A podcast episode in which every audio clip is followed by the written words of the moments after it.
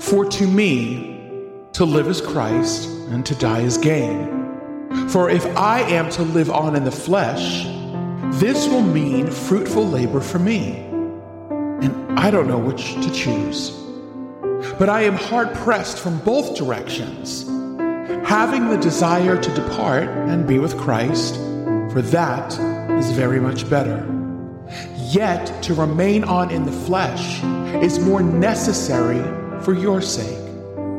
Convinced of this, I know that I will remain and continue with you all for your progress and joy in the faith, so that your proud confidence in me may abound in Christ Jesus through my coming to you again. Only conduct yourselves in a manner worthy of the gospel of Christ, so that whether I come to see you or remain absent, I will hear of you, and that you are standing firm in one spirit with one mind, striving together for the faith of the gospel.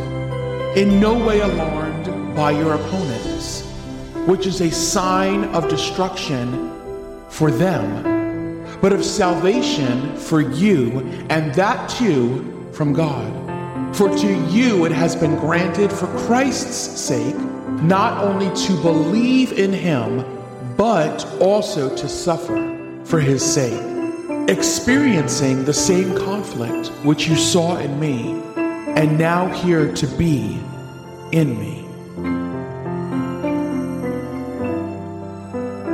Let us finish well, saints.